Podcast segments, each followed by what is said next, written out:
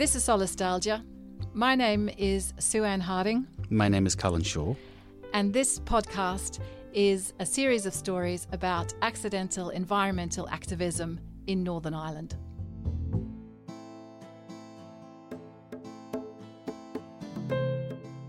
I first came across the word solastalgia when I was reading Robert Macfarlane's book, Underland. And solastalgia is a word that was coined by an Australian professor, Glenn Albrecht, in 2003. And he defines it as a form of psychic or existential distress caused by environmental change. Welcome to episode three of Solastalgia. This episode takes us to Laganlands East on the right bank of the Lagan River, a little further upstream from Molly Rose Way. And this morning in the studio, we have Drew, who's going to talk to us about his experience of Laganlands East. It's part of the Lagan Valley, which is one of Northern Ireland's eight designated areas of outstanding natural beauty. It's the smallest of these areas of outstanding natural beauty, just 15 square miles, and it's also the oldest designated 57 years ago in 1965. Drew, tell us a little bit about this area and what it means to you. Well, I, I grew up in Stranmillis in the 70s and 80s, um, and I went to Stranmillis Primary School, so I know there's connections there with Molly Rose. In the 70s and 80s, I mean, there was a strong kind of nature club from Stranmillis Primary School, the RSPB, the Young Ornithologist Club, uh, and I spent a lot of time and just with my family camping with scouts and cubs. Uh, just had a very outdoor life, but the Lagan was kind of my playground as a kid. Uh, I was always muddy and cut and grazed and stuff, but it was my playground uh, with my friends, and I'm still friends with some of them. So, so after uni, in the late nineties, I rented a house in Galwally Avenue with friends, which is the other side of the Lagan from Stranmillis, but still. The Lagan Valley Regional Park was part of my, my kind of recreational uh, life of just getting out and walking. And then in spring 99, I bought a house up near Tesco's in Breda, and I still walk Belvoir Forest regularly uh, to this day. Tell us now also about what you started to see in terms of some of the changes that were happening around Laganlands East. I suppose, like everybody, during COVID, I was walking more. We were kind of only allowed out for a designated hour. I would occasionally have done a walk through Laganlands East and, and kind of whenever the new Gateway Bridge went in at Stranmillis in September 21. Uh, obviously, that opened up connectivity, and whatever people think about the bridge, it's in. But I was curious about how that linked up would have worked from Annadale and over through to particularly to Stranmillis, where my parents still live.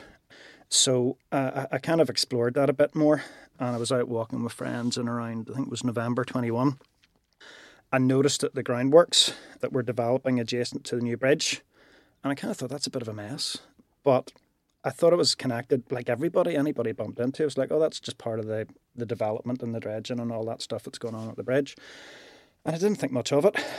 But uh, late, whenever my son came home at Christmas uh, from uni, we were out walking more, and the spoil heap had increased in size. There was a lot more um, churning up of the of the area there and around where the apple trees are. So I followed that through and realised it was from the development, the housing development, which was further to the east. And then whenever I went exploring that, I kind of discovered that some of the paths that I'd used when I lived in Galwally Avenue were now closed by building fence. And that's when I really started to sit and notice and went, hold on, what's happening? This is the the, the pathway we're walking on is actually a, a sewage pipe uh, that comes across the site, uh, but it forms a natural uh, walkway which people have walked for many, many years. I know somebody was talking to on Galwally Avenue, they'd walked this path for 40 plus years. But whenever I came down here, uh, we discovered that this was classed as not a right of way because they, you had to climb over a, a, boundary wall, the wall we've just come over. So that classed it as not a right of way, um, despite the fact people have been walking this for many, many years. So it's just around the legislation and things like that. So yeah, we're already into these kind of arcane rules that if a boundary appears on a map, if it also constitutes some sort of physical barrier that's beyond something you have to step over it. Yeah, that that was the issue. I mean, even though the fact that it's been really well worn down, and that dogs can go underneath the wall. Um, and there's this pathway which is very well trodden, even with the, the, blocked access. You can see it has been well used. This was um, when in the planning application um, the access officer for City Council um, had said that this didn't constitute a public right of way. So that was lost, and that was already part of that submission at that stage. So now we're standing here on top of this little pipe that creates a little walkway, causeway. and we're looking at uh, one of these new builds. It's probably a five bedroom, six bedroom, standalone mansion. Almost a big house. And it's bordered now with all of these kind of gates and everything. So this way is finished now. We can't Yep, go any on, further. Go on forever. We're, we're on the edge of the housing development. The gates are up. The path stops here. Galwally Avenue. And to my left is access up to Belvoir Forest, but it's also adjacent to a massive golf course, which takes up all one, one side of that area. There's a access road to the waterworks, the uh, sewage works, and then to my right is a right of way down to Galwally Stream, which is now Well, in you can't private. say you can't say right away. No, It's, It's not right away. It's access. Yeah. So uh, you can see already how it's a real patchwork of sort of co- a com- very compromised space already. So such as there were areas where people could walk and they were very precious to people, it, it's already a, a mixed use, you'd have to say. So any further losses are, are really, really sorely missed. And the idea you can't even cross the land is just devastating, you know. As we are standing here, you can look up into the tall trees, and they are full of long tailed tits that are just flitting from branch to branch.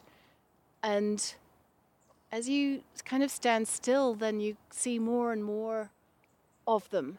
And they are up high. Most of the trees are bare, unless they're covered in ivy. And the long tailed tits are feeding off they're kind of you know they're swinging on the ends of the branches and just flitting from one to the other it's incredibly beautiful actually If you, if you stand still and watch them, they're probably 15, 20 plus. So we're now we're walking through the muddy access. It really has been torn apart because this uh, little area was uh, subject to a police report because somebody, it turned out to be the council, uh, tore up about 20 metres by 4 metres of well established hawthorn trees during nesting season that proved that they were d- doing exploratory works to see if they can put through a cycle g- or greenway that would connect Belfast city centre to to the sort of eastern suburbs. So again, we're back to that idea that the pressures on this area are absolutely huge. Well, this this area here we're standing in down the bottom of Galwally Avenue was one of the accesses that people were still using when the other that pathway was blocked, and I think it was important to keep that going because people could then see what was happening to the area of outstanding natural beauty.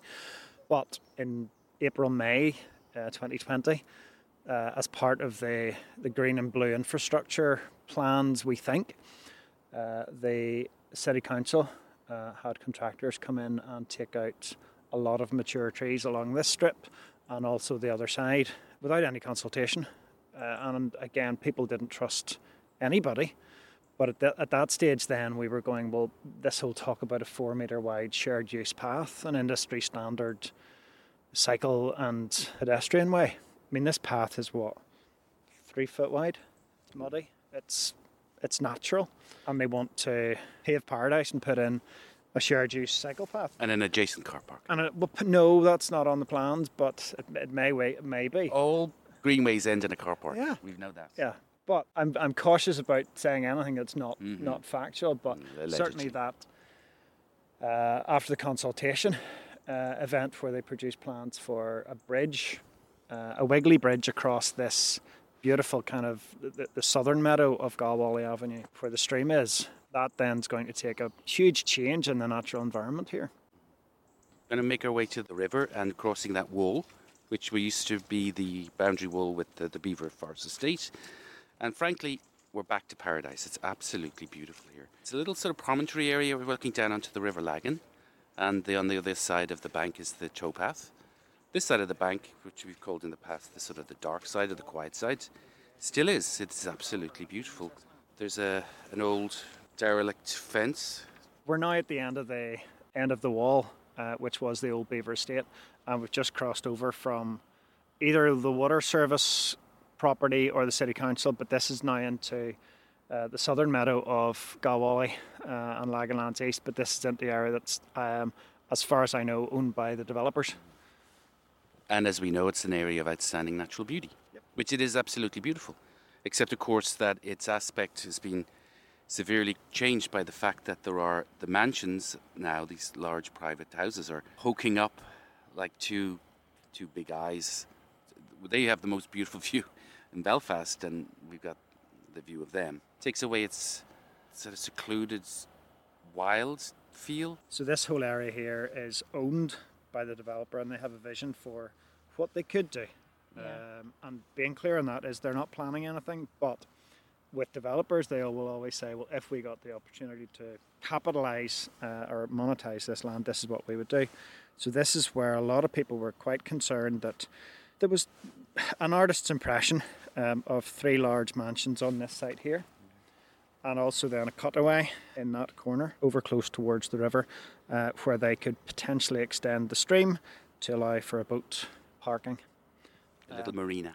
Yes, and again, this is what the artist's impression was, but the fact that it was done was alarming for a lot of people whenever a lot of people started digging into the planning portal and finding these reports and going, What's going on? This is just nuts. And then the, the area where um, we're, we're heading over to, that's another 15. It's kind of a, a, a crescent area uh, with another 15 houses. standing here now looking at that map. In some in some ways, it's almost been impossible. I don't want to take in the scope of this Mm. because it's just so disturbing. But But, they- but yeah, they- now now I get But it. the infrastructure is there. Whenever they plan anything, they'll kind of say, well, if we got planning permission in the future, how would we get access to that site? So it's all planned out uh, and mapped out already if they ever get the. And hopefully, this area will never be zoned for housing. I think the shock of standing here, like this old wall is all covered in vegetation, and we talked about the birds flitting around, and it's really r- rural and secluded, and already the impact of those two houses kind of they're square and new and just looking across the little valley at us already it takes away from that and the very idea that this whole meadow going down to that little stream could be churned up and turned into housing. Sickening. Yeah, it's It is sickening, mm. isn't it? Because It this is you that feel. green fields. Like there's br- build houses on brown fields. Don't come and build houses in an area of outstanding natural beauty, the purpose of which is to preserve and conserve the natural environment and to make it available for informal leisure for people. Like that is the purpose of it, not to fence it off and plow it up for houses. And we're back to the idea just how fragile beauty is. You know that it's and, and how complex it is. So the fact that this was secluded and quiet and private almost did make it extraordinarily special. This little piece of mm. rural, a rural idyll and a meadow. It is a proper meadow what we're looking at. And that, that was one of the tensions I had with other people whenever I was trying to say, well, listen, people need to see this. People need to see what is going on so that they can actually make their own minds up. Because a lot of people were saying, well, you're, you're promoting access, you're promoting this cycle lane, you're promoting the tarmacking of this area. And I says, I'm not. But if people don't see what's happening and take action or they're not aware, nobody's going to do anything and it'll just go ahead anyway. So it's that balance between getting managed access and promoting promoting that and, and promoting green space and promoting this as an area of outstanding natural beauty. And people saying well you're just you're just in cahoots with the developers or in cahoots with the city council you're you're wanting you're wanting this tarmac road. Um, and it, there has to be a balance. And I've always said that this is all about trying to find a balance um, between good access and wild access and keeping this place as natural as possible. Okay, so we'll walk now down to the stream, Galwally Stream, through uh, a lovely muddy path, quite slippy. On both sides now is lovely grass. in recent memory, there were, up until about 10 years ago, a farmer had permission to graze his cattle here. So there used to be cow pats and uh, lovely smells and sounds. But it is very, very beautiful. The stream now, as I said, it's been it was raining all night, so it's really quite full. It meets the Lagan at a lovely V-shaped reed bed where it's obviously a very precious habitat for all manner of waterfowl. I can notice now the stream is indeed murky with the runoff from this, the uh, building site, which is a great pity. But if you don't look at that and just look around, it is very lovely. I love this little bit of Galwally Stream because it makes you feel like a kid again, doesn't it? Just this stream and the way you have to cross over the log and hang on to the tree and ah, it just is like a tiny little place where you could be Yeah. a kid just playing here. And you you were a kid here, weren't you? Yeah, yes, it was my playground. But of course, the thing is that the joy one has introducing a friend to this place, and everybody's the same. It was me with when I was showing it for the first time. Wow, this is absolutely amazing. You know, you just pinch yourself that this is here. You know, it's just absolutely marvelous, and it is a, a famous five, you know, Blyton sort of feel. Did anybody bring uh, lashings of ginger beer? No, I bet you did. No, I didn't. Really, it's a lovely place of seclusion and, and isolation. It's absolutely gorgeous. So we're going up the hill now, the other side, the uh, the northern side, and to what was once uh, an area where there were rather bizarrely large number of apple trees and a lovely open area of grass, nice and flat. It was always uh, a lovely space to go go by, and in the autumn we had a little family tradition of coming and picking apples and making apple apple stewed apples and but now we're at the top of the bank and the the view is totally obscured by spoil heaps these kind of rather geometrical mounds flattened at the top almost impossible to climb with any dignity. Muddy now but uh, we're going to try this, see what we see when we reach the top.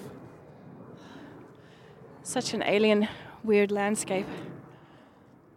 To stand up on top of these huge spoil heaps, which have actually been here so long that the grass is starting to grow through the top of them. And then in amongst them are the remains of the apple trees that are almost buried by the spoil heaps. It's a very horrible site. Um, we're on the the site of the old uh, meadow in Laganlands East, uh, which is outside of the development boundary, and we are looking at the old the old apple trees, which have still got a lot of apples on them, which have been surrounded by mounds of soil which has been deposited from the development site uh, where they're building houses. You can hear the the machinery working away in the background. And this is um, where we put in complaints about the, the actions of developers within an area of outstanding natural beauty. And the planning department from the City Council came back and said, well, they're allowed to do temporary storage of materials during uh, site works. So what we're looking at is apparently classed as temporary storage. We're always trying to remind ourselves that, of course, this wasn't always uh, a meadow. It was previously has been a, a tip. This was way back, of course. It was a was a, an area of um, you know of just fields, I presume. But then it was for a time a, a, the Belfast southern Belfast tip. but nature reclaimed it, and it was again. It was really rather beautiful. It's nothing like it is now. It's like a moonscape, or the earth's very red. It's barren. They buried the meadow Boxed in the apple They trees. They're still boxed in- there, yeah. but they're, they're struggling. and and it's meant to be temporary, but already the temporary nature of it is looking like they are anticipating that they could build on it. not anticipating, but I mean, they, they have a vision for potential future use of the site. But my understanding is that whenever they bought, the, the land was, was, was bought, it was an area of outstanding natural beauty. It was within Lagan Valley Regional Park. and there has been some s- suggestion that there's no intentions to develop this land. Although, as we stand here, there's um, a robin has come up. I love how they always come. They think you've got something for them. They, they. I, I just love how they always come when you're in the garden. Should we gather some apples? Yep. Because they're perfect. Look, absolutely perfect. Let's do that for old time's sake. We're back on city council land, um, and this wee, just windy, almost secret path is another path, but um, we just walk uh, regularly and by by people uh, by by footfall really. Uh, it's it's maintained very loosely, but in that sense of a wild path, which is just you can like, oh, wonder where that goes, and that's the whole idea of this that you follow it and you, you, you discover different places. But again, this is what we're. I, I would love to keep things like this. And those little paths were just kind of just made by people walking there, Yeah. weren't they? They weren't anything built or structured or anything. They were just trails, yeah, heavy I suppose. footfall that, from from people walking it, from dog walkers and stuff. And I mean, whenever I looked on Apple Maps, it's really clear. And I mean, from talking to people, they've been there for 30, 40 years, which is mixed ownership. I mean, some of that site is privately owned by the by a developer, some of it is owned by city council. And the more I got into it, and the more I met other people, I kind of realised that what was happening was within the area of outstanding natural beauty, hmm. and and that that wasn't anything to do with construction of a public facility. It was dumping from a housing site on an area of outstanding natural beauty, which was when I kind of really got annoyed. So then I kind of contacted other people in then Lagan Valley Regional Park. And it was a very unusual area because when we, we've been talking previously about the Lagan, we've been talking about the towpath side. Uh-huh. Because the Lagan is, has got one side is, was, is towpath all the way up to Lisburn, the other side is not. That's totally wild, yeah. Yeah, it was totally wild, and it was actually very difficult to get to get access. Uh-huh. And it was actually almost it wasn't landlocked, but it was certainly one of those edges close to the city, but completely secluded, quiet, almost secret. Yeah. And so, for context, you've mentioned this Lagan Gateway Bridge, and that, for a lot of people, was the beginning of a, a new development phase along the Lagan. Yeah.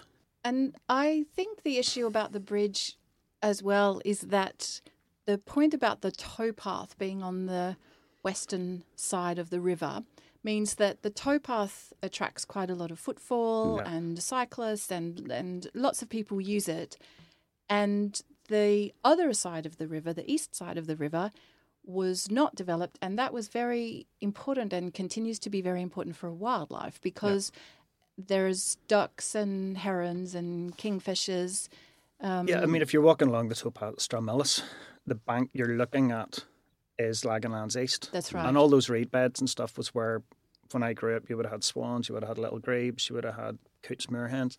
There's not as many now. That's right, and and the east side of the river was was kind of a haven for them because the towpath was on the western side of the river. So once the bridge is takes us over to the east side, then those little paths Yep. that have been very underdeveloped, just you know a few people using them, not many people really knowing about them, that kind of all set to change with um, with with the bridge.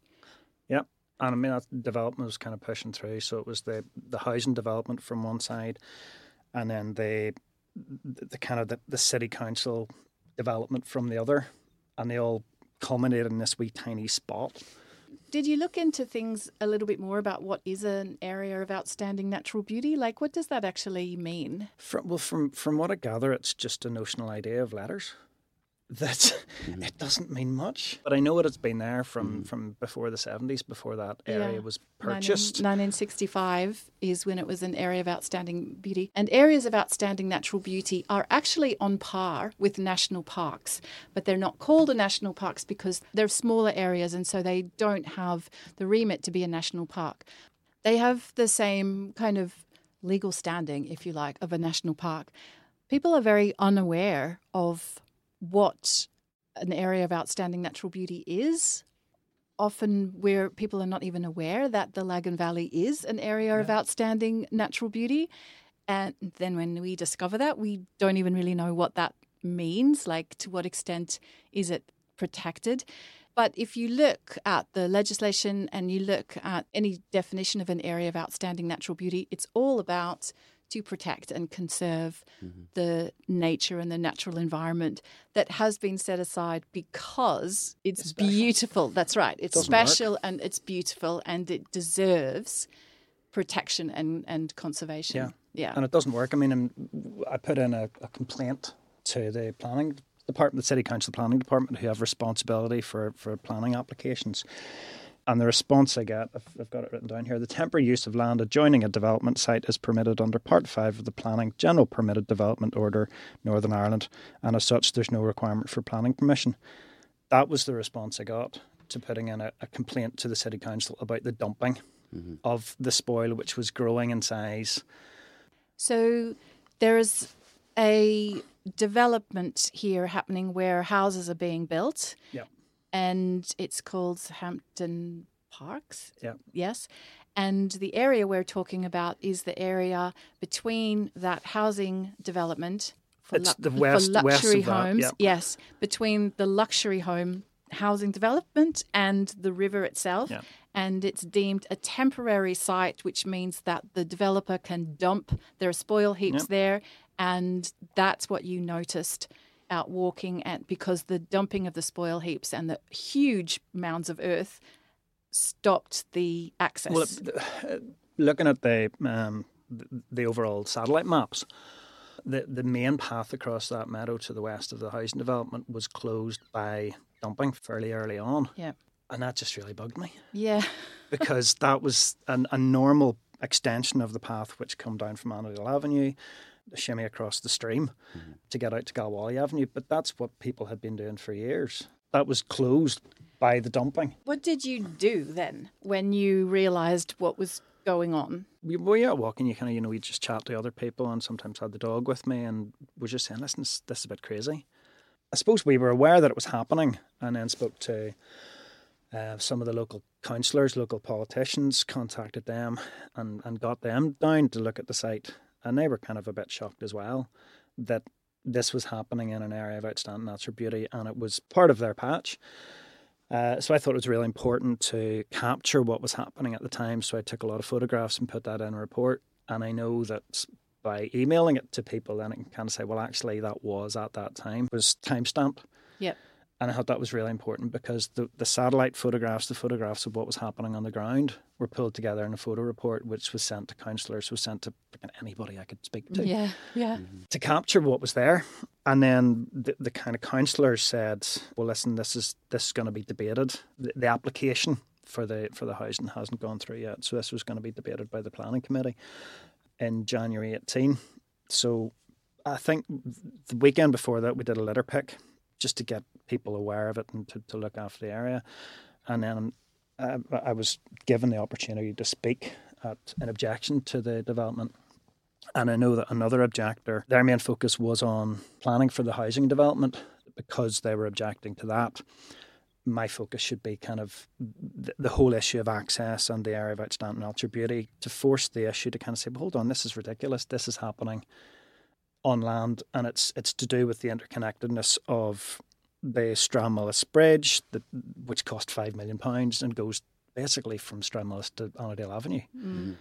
and doesn't actually connect anywhere else. I knew from doing a, a kind of a, a forensic study of planning, the the website.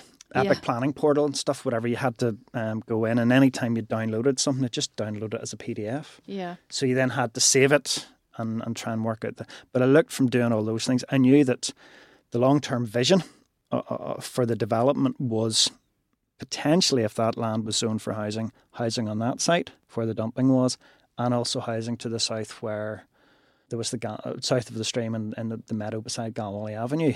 And I kind of was aware that that was the potential, and that if at least the issue of access was flagged, then potentially we would be able to get some access across mm. that that would go straight across where the housing would be. Yeah. But that was all very tentative.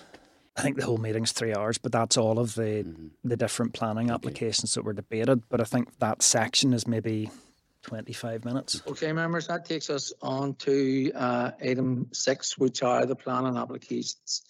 Uh, And the first one on tonight's agenda is uh, Hampton Park. The site has an area of almost two hectares, 1.98 hectares, and is located on lands approximately 50 metres to the south of 35 Hampton Park and approximately 30 metres to the west of 60 Hampton Park, Galwally. As for you in terms of access to the Lagan and access to those, um, you know, area of natural beauty? the purpose of the new bridge that was put in at Stranmillis, it was to link um, the, the the Lagan corridor. And I would walk along the the towpath, which is a really really busy uh, area. I mean, at the weekend you're always bumping into people. If that was actually formalised, that link through over the bridge, uh, that it's about 400 metres of a of a strip there. That's being used regularly at the minute. Um, but the access needs to improve. But that would actually create a corridor the whole way around the Lagan Valley. So you could walk from Lockkeepers to Stranmillis, back up through Belvoir Park, and it would actually get people into uh, Belvoir Park. Um, and the access officer was consulted and confirmed that no rights of way have been asserted within this application site. An additional issue raised by the objections included that the EIA is, determination is incomprehensive to understand. The EIA determination sheet is set out as per guidance and best practice. The EIA screen and rescreen concluded an ES was not required as the proposal did not have the potential for significant environmental effects. This slide shows the location of badger setts. Supporting information has been submitted in relation to the impact on ecology, specifically in relation to habitats and protected species, including badgers. And you can see that the badger setts are outside the um, application site, largely outside the application site. I will summarise the consultation responses. NIEA, Natural Environment Division, raised no objections to the proposal. NIEA were sent the objections that we have received in relation to the ecological impact of the proposal and have responded that they have no additional concerns. Natural Heritage Division have confirmed that they are content that consideration has been taken of the impact of badgers, bats, otters and habitat interest and that the proposal complies with PPS 2. The Council's access officer has advised that the existing route to Galwally Avenue does not have the hallmarks of a public right of way and is unlikely to be asserted as such. So, whilst this may be the legal position uh, as far as access goes uh, on the access from Galwally to Annandale Embankment, the area has been used regularly by the local community, as Donal said, for years. And I, I lived there, so I know it. I am grateful um, that the developers recognise the importance of access from Hampton Park, but I do object to the assertion that access from Galwally Avenue and Belvoir Park Forest is not a public right of way. Currently, the groundworks have obstructed one of the existing well used paths in the meadow outside the development area indicated in red. Uh, this area is used by the local community and other visitors and is Drew, central to the, Drew, just for information, uh, Yep. you have 30 seconds left. I'll bothers. give you an extra that minute. area is central to the overall plan to link Stranmillis area and um, Belvoir.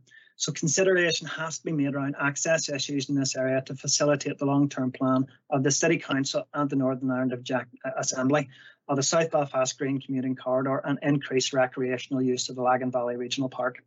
Therefore, the principle of development is established and considered to be acceptable on this site. The meeting that you spoke at was on the 18th of January 2022. What was the outcome of that meeting? There was a lot of discussion about access and the, the kind of linkages through from Stranmillis, all that type of thing. So uh, I think there was a proposal that the committee agreed, uh, I'm reading here, the, the committee agrees to defer the consideration of the application in order that officers would investigate whether or not it's possible. It was deferred. It was deferred to allow the council time to actually look at getting an agreement between the developer and the city council that there would be access across the site. Because had that not happened, the development would have continued on, and then the council would have had to apply to the private landowner to access his across that site, which to me was a nonsense because they spent five million pounds building a bridge, Yeah. but from what I can gather, they didn't have permission for the next bit. Okay, so the application was delayed. Delaying the application by the planning committee meant that there was time to increase public awareness around what was happening here. So that was kind of early January 2022, yeah. What happened next? What did you do next? A- After the planning committee, that's the response to the to the complaint that we put in. came back, and that was when it said, I think I've already said that, but I mean, it was the temporary use of land adjoining a development site is permitted under the 2015 planning regulations. So again, we were kind of like, what? So this is allowed. This is this is all okay. There was that anger and frustration that this is happening in an area of outstanding natural beauty in an area of the Lagan Valley Regional Park, which is important to a lot of people. We then started kind of looking at that, and it was the same time as the Molly Rose Way, the trees were being felled in Save our Lagan. um, Our Lagan. It was around the same time. I became aware of a, a meeting that, that was organised now, and, and I attended that. And there were very similar themes.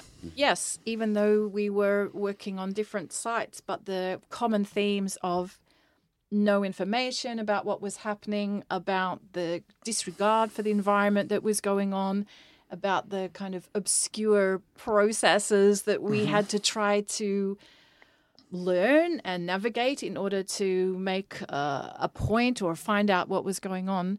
They were very common themes. And also, I'm struck even now about the incremental creep of all of this because it's one thing to talk about those trees going down at Molly Rose Way and the other trees that were lost for the tidal flood. And then we learn, oh, there's this whole other housing development mm-hmm. up further that I hadn't been About a mile away. aware of. That's right, just further up. And it's the implication of, of the, the, the housing development on the Lagan Valley corridor and the area of outstanding natural beauty. They're all connected. The trees felled, the building of the bridge, the landscaping that happened around the rebuilding and the reopening of the The lock. Teletubby Hills. Yeah. And the landscaping there. And then the housing development and the talk about the opening up the navigation of the Lagan. Like all of these things are actually connected mm-hmm. in that they are all impacting this area of outstanding natural beauty. thing you're saying about the, the the kind of opening up that in the canal. I mean, that's something that there's an artist's impression which I came across somewhere in one of the many planning documents that the South Meadow at Galwally includes a cutaway with the streams enlarged to allow boat docks. That's the artist's impression and the developer's vision, but that's there. And that's a concern that wound a lot of people up. And I kind of, I suppose I step back a little from that because there's a difference between planning and vision and uh, anybody can draw what they want and they can have an artist's impression. The important thing is that the planning that was before the planning committee was fact, Yes. and what they wanted to do in future was future vision if the area was zoned for housing. But that got very fired up, and there were protests and kind of like rallies, not rallies, but walks that kind of were, were quite antagonistic, and I kind of was like. Not my style. I don't really, I don't like confrontation in that sense. And my approach was very much rooted in fact. And I was always very impressed with that, the way that you assembled facts and photos and was able to make sense of all of these different documents. It takes time to do that. it takes that. hours. Maybe forgetting where you stored something, or or kind of oh, where was that? It was like a seventy-page document, and there's like two pages that are significant. The really meticulous approach, Absolutely. and also the banging on people's doors and getting people annoyed and getting people fired up. It's not criticism of another way. It's just it's not my way. It's Yeah. not my my approach.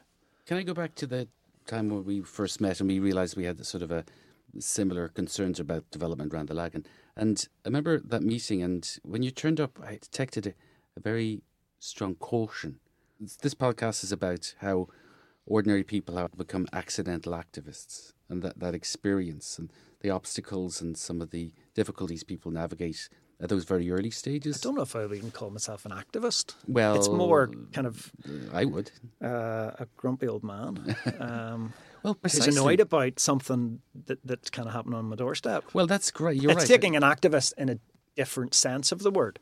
But the amount of time that you put into collecting information, making sense of information, even you put up posters around on the trees and things like that which were in- quite often taken down and put back up again and taken down and put back up again. to raise Yeah. awareness of what was going on because people didn't know or people trusted a bit like we There were was- at the beginning. Yeah, there was the assumption that all of that development was to do with, oh, great, this bridge is going to go somewhere. Mm-hmm. The dumping of the spoil was, oh, this is to do with the connection with Belvoir Park Forest. yes. It's nothing to do with it. Y- y- And that's the that's the concern. It's like the the assumption is that your council are the people who have your best interests at heart and they're going to do something. They're not. they're tied by legislation which is ineffective. I know very often, just again, like uh, Save Our Lagan, it was the absence of information, public Yeah. information, pa- signposting. Well, would have the- been at, in- at the planning meeting in January, the developers rep talked about discussions between the developer and the council about a path. Now, I'm not sure if that was a path out of the housing development Mhm. or a path across it, but there was a hint that something was going on, and there was discussion between the developer and the city council. would and he mentioned, the, yeah, he mentioned the parks department. Mhm. Now, I spoke to the Parks Department and the biodiversity officer and other people, and they kind of went, huh? We haven't been consulted. There's been no discussion about this. We are not aware of any plans to put a big path across this area. And I think it was like the Estates Department or Physical Planning or some other department in the in the City Council. But that's kind of a big organisation, and they hadn't been talking to each other, hmm. and that kind of made everybody go, "Well, that's a bit sad and scary." That one department can say, "Yeah, we're looking at putting in a big bridge, and Yeah. we're talking to the, the, the person who owns the land," but it's on Belfast City Council Parks Department, and the head of the Parks Department wasn't aware of it. Around the same time, we also talked about the uh, contact the Lagan Valley Regional Parks Manager to do a site visit. Again, because they're supposed to be the custodians and the representatives of the Lagan Valley, and they put in an objection because all of the spoil heaps were around quite invasive species, so as Japanese knotweed, Himalayan balsam giant hogweed, and they were concerned that this soil was being dumped close to that, and potentially it was going to be moved elsewhere Yes, and, Um, and spread. and also the the issues about the the reed beds and how close the path was going to be potentially. So in May 2022, there was a bit of a public outcry when 50 hawthorn trees were felled in the Laganlands East. We mentioned this briefly in earlier episodes of this podcast, and we also talked in earlier episodes about March 1st being the bird nesting season and how you are not allowed to cut hedges or flowering plants or anything like that after March 1st. The irony of that one was that they left one tree. They did. So apparently, if they look and they find some evidence of a bird nesting, then they have to leave that one or something. Yeah, but they cut fifty trees, uh, fifty hawthorn trees along that beautiful kind of just tree lined hedge. In that kind, you talked about the kind of the, the semi wild area of Laganlands East. That was part of the original bit that was there, and that was an mm-hmm. access path. And I mean, they came in and they they chopped down about fifty hawthorn trees, mm-hmm. mature. during the bird nesting season, during the flowering season, like Yep. this is May that we're talking Yep. about. And also the other side as well at Galwally Avenue, there were a lot of mature trees taken down, like maybe 40, 50 year old. And once trees. again, that was a complete mystery because uh, Yeah, total shock because we thought that there on. was a lot of awareness, a lot of discussion within the count. Uh, now, the, I suppose the, the political reps had got less chatty at that stage, but we thought that, I mean, if something was happening, we might be aware. There was so much annoyance and frustration at that point that everybody was totally shocked mm. that this was city council land and the boundary was quite clear so it wasn't anything to do with the developer. This was city council land and somebody had gone in and chopped down trees and it's like with all the talk and all the concern about a four meter wide path and, and cycleway and shared use spaces and stuff people were like what? Is this where this is going to go? Yes, and this is what I wanted to raise here because it's that issue of trust.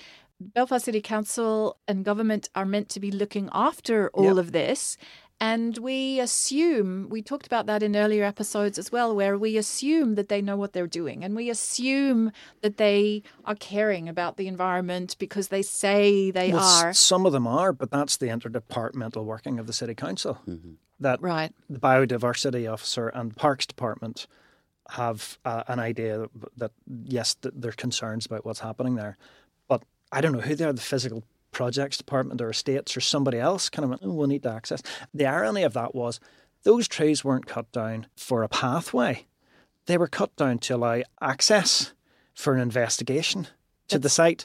There were massive caterpillar Yeah. tractors which were going up and down there regularly. It just didn't mm. make sense. It was And insane. so the the current assumption is that those two sections of Hawthorne were removed as an exploratory work for a greenway, just adding further pressure to the area. So now we have tidal flood alleviation schemes, private housing, and now so called greenway, which will connect basically an area of southeast Belfast to more or less the city centre Yeah, via, it'll, via it'll connect. The, I think the plans or the, the, the talk of again being careful about language here. The proposals or the potential is from the dual carriageway around Tesco Newtownbreda Mhm. through Belvoir Park Forest down to Galwally Avenue and then across this area of Lagan Lands East to link into the new bridge. Everybody assumed that those hate trees were cut down for and the trees at the Galwally side. I suppose because I work in healthcare and stuff, I mean, and co-production and consultation is a big part of that.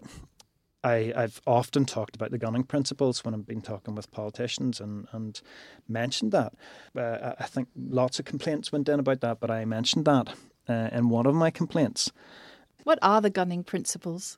Gunning principles is uh, a legal judgment in England where there was a, a challenge to a legal decision that was made, and response was that the consultation wasn't appropriate. So, following that was, I mean, four main principles: a consultation must be at a time when proposals are still at an early stage. Okay. You must give kind of reasons. Uh, you must have time to, to allow for discussion, and it should happen from a kind of white page. It's not a case of here's option A, here's option B. Mm-hmm. We think option A is the one we're going for. Isn't that right? Yes, so those hawthorns were cut down in May.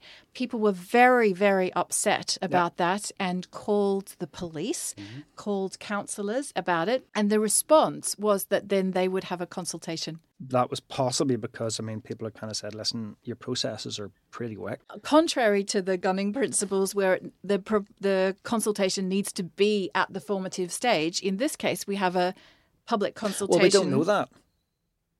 We don't know that because nothing has been put forward to say this is what we're consulting on.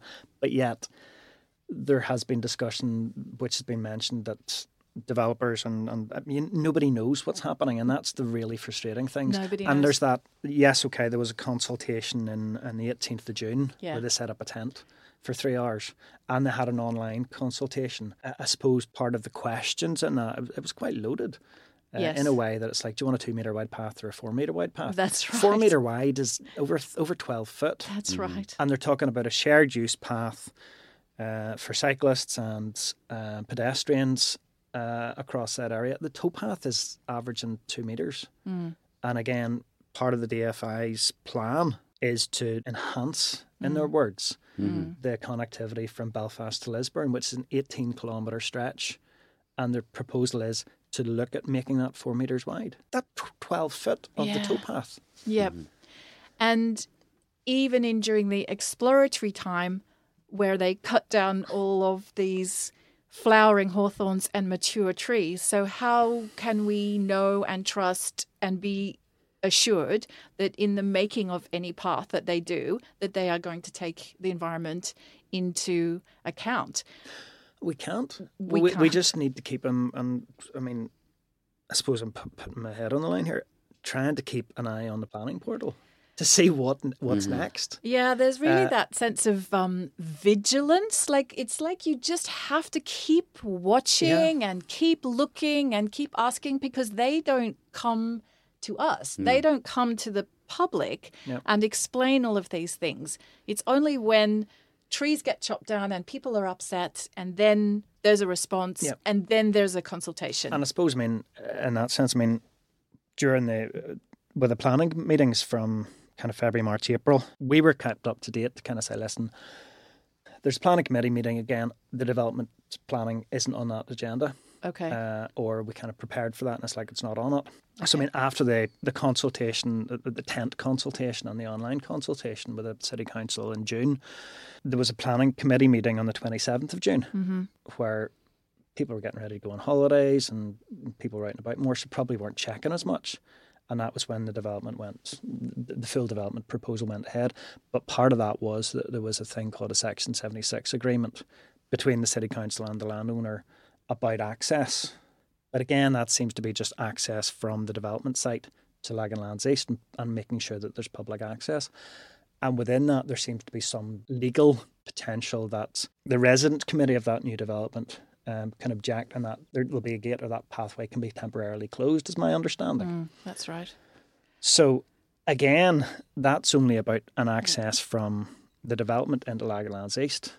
Doesn't appear to be anything about where the path's going to go, um, and that that's where you just need to keep an eye on the keep an eye on the planning portal. I remember hearing though about that planning committee meeting that happened in June and how permission was given for the development of the housing Yep, development housing to, development. to go yeah. ahead and the feeling of for all people's protests and objections and participating in the system of raising objections and protesting it seems not to make a difference I think from trying to navigate the processes, there's very specific things you can object to. They call them material considerations. Mm. If you list some of the stuff in the planning meetings, I mean, people will be talking about uh, acronyms and this and that. Planning permission numbers, and there's things. It's very specific what you can object on. And yes, there were over 400 objections to the development. There's two sides to it. There's the housing development, yes um, and I suppose all the objections were about that. Yes. But a lot of the frustration was about the housing development and the surrounding impact. yes That's not considered. it's not it's nothing to do with it because they only consider the plans that are put before them. And it, all of the spoil and all of the dumping and all of the, the, the, the blocking of paths and stuff, that's not material. and That's not a consideration for the planning committee because they can't, because they're bound by the legislation to only consider the facts. yes And this is really frustrating because the facts are that, yes, the, the paths have been closed by 10 foot high spoil heaps. Nothing seems to be. you, there's no There's that frustration. yes and there's no avenue of objection to that. It's true too that the housing development each is in sections and each section of the planning permission is 1.98 hectares. Because is that correct? There's something about it, yeah. uh, I, th- I don't know what the stats are, but there's something about planning applications over a certain area yes.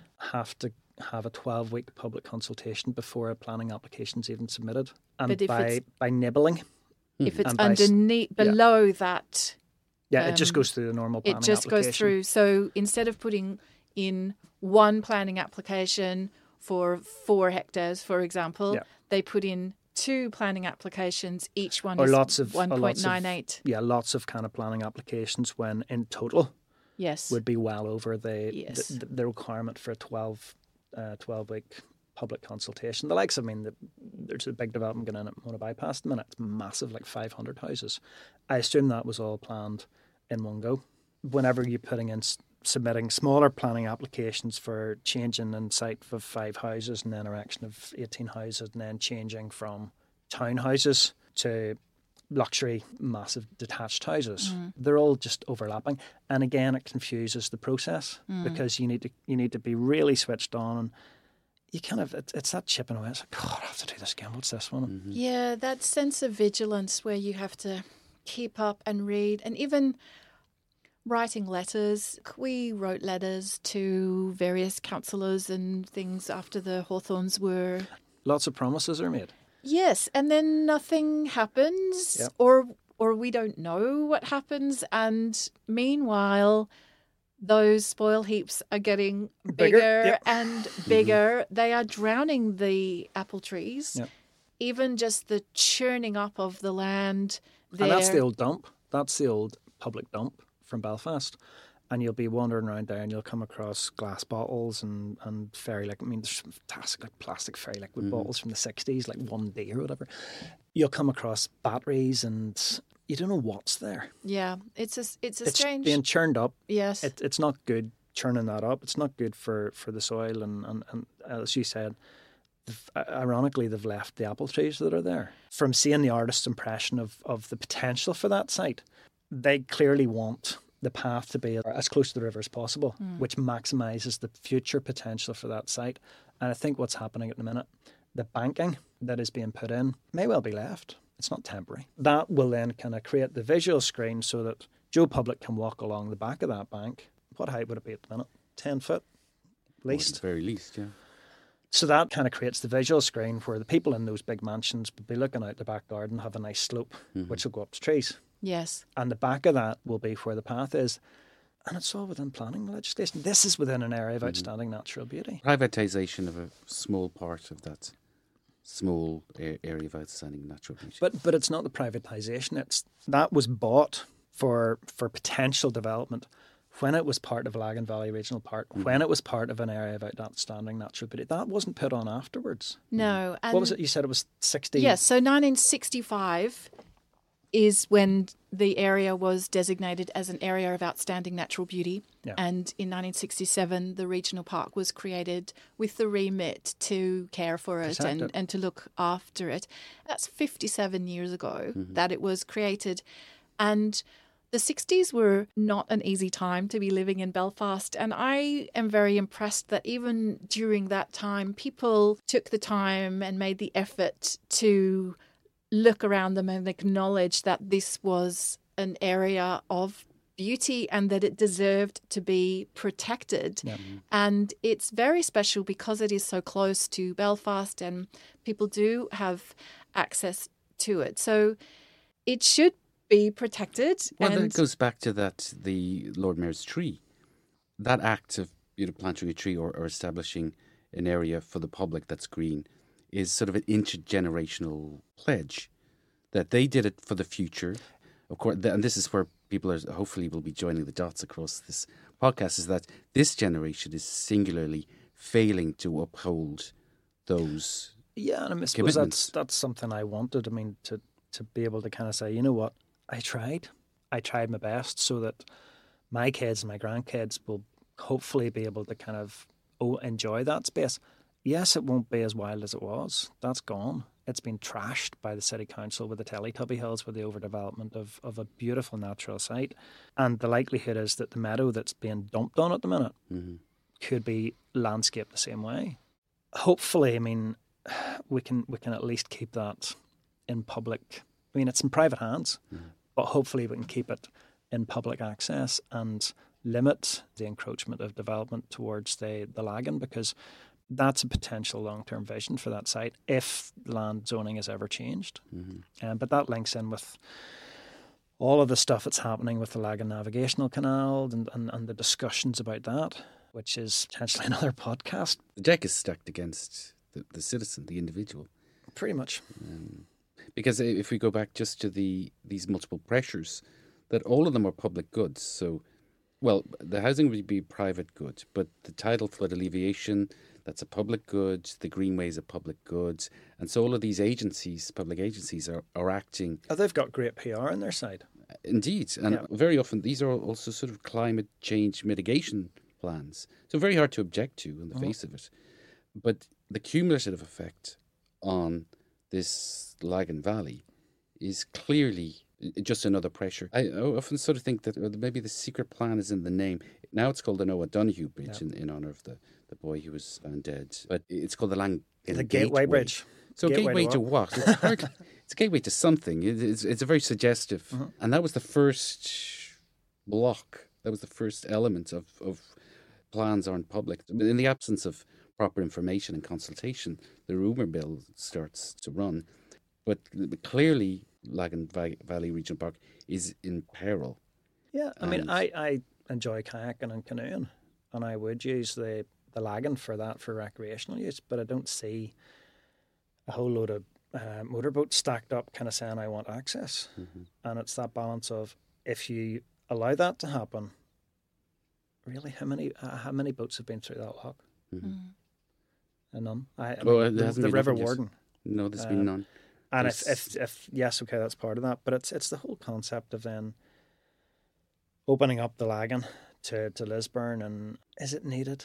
Is there any consideration going to be made of the environmental impact of, of all of the cuts and all of the locks and the infrastructure and the changes? It, it'll be good PR because oh the blue way and the green way and stuff. Exactly. But there's no requirement. The amenity value of the va- Yeah. of the valley and the river will be greatly enhanced by having motorboats and you know For the uh, few. car parks and yeah, but motorboats for the few who can afford them. Of course. Yes, exactly. And we have yet to see any responsibility shown towards the environment mm-hmm. at every step in in your concerns were our concerns with the housing development, with the greenway, with the bridge, with the trees, with the tidal alleviation flood scheme, all of these things happening within the Lagan Valley, an area of outstanding natural beauty. The environment, the habitats, the mm-hmm. biodiversity are not Yeah. taken into consideration. Completely invisible, absent. It's an afterthought. hmm Can I just ask just one last question? And that is, where are you at now? Like, how do you feel about the whole thing now? What are your feelings about, we see you as an activist, about continuing to be an activist? Where are you at now?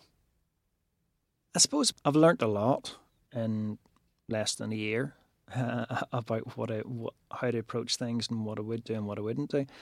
I guess keeping an eye on planning, the planning site to see what's next, uh, is something I try and do regularly. A lot of the things have already happened, so that the planning of the housing is going ahead. That's that's been approved. It's just keeping an eye on the site and trying to trying to see what happens next and keeping in contact with the the city council Uh, whenever the house is built to see what happens. I'll keep going back to that thing from the from January 2022. The temporary storage of materials on a site adjacent to development is allowed. But how long is temporary? Yeah. And what happens? And will the city council have the balls to kind of say, you know what, all of that storage was temporary. So you have to put that place back to where it was and the way it was Yes. before you started trashing it. Yes. I don't think that's going to happen. That's my big concern because people forget how long is it going to take to build the houses? Two or three years. And there's different ways to be an activist, and I'm actually reassured that if I'm not looking at the planning portal, that at least you are. You, you know that somebody Every so is, often, yeah, is it kind of taking comes up on the calendar reminders. yeah. that somebody is taking care, and that's that kind of collective activism. I think that's really important. That we can't all do everything, but if each one of us is doing our little bit, and even if it is just staying on top of that one thing, like what's going to happen to that so called temporary site, and keep on asking them about what happened with the hedges and where's the public consultation and all of those kinds of things, then at least we can feel that you're taking care of that little oh, thanks for the thanks for the responsibility on my shoulders.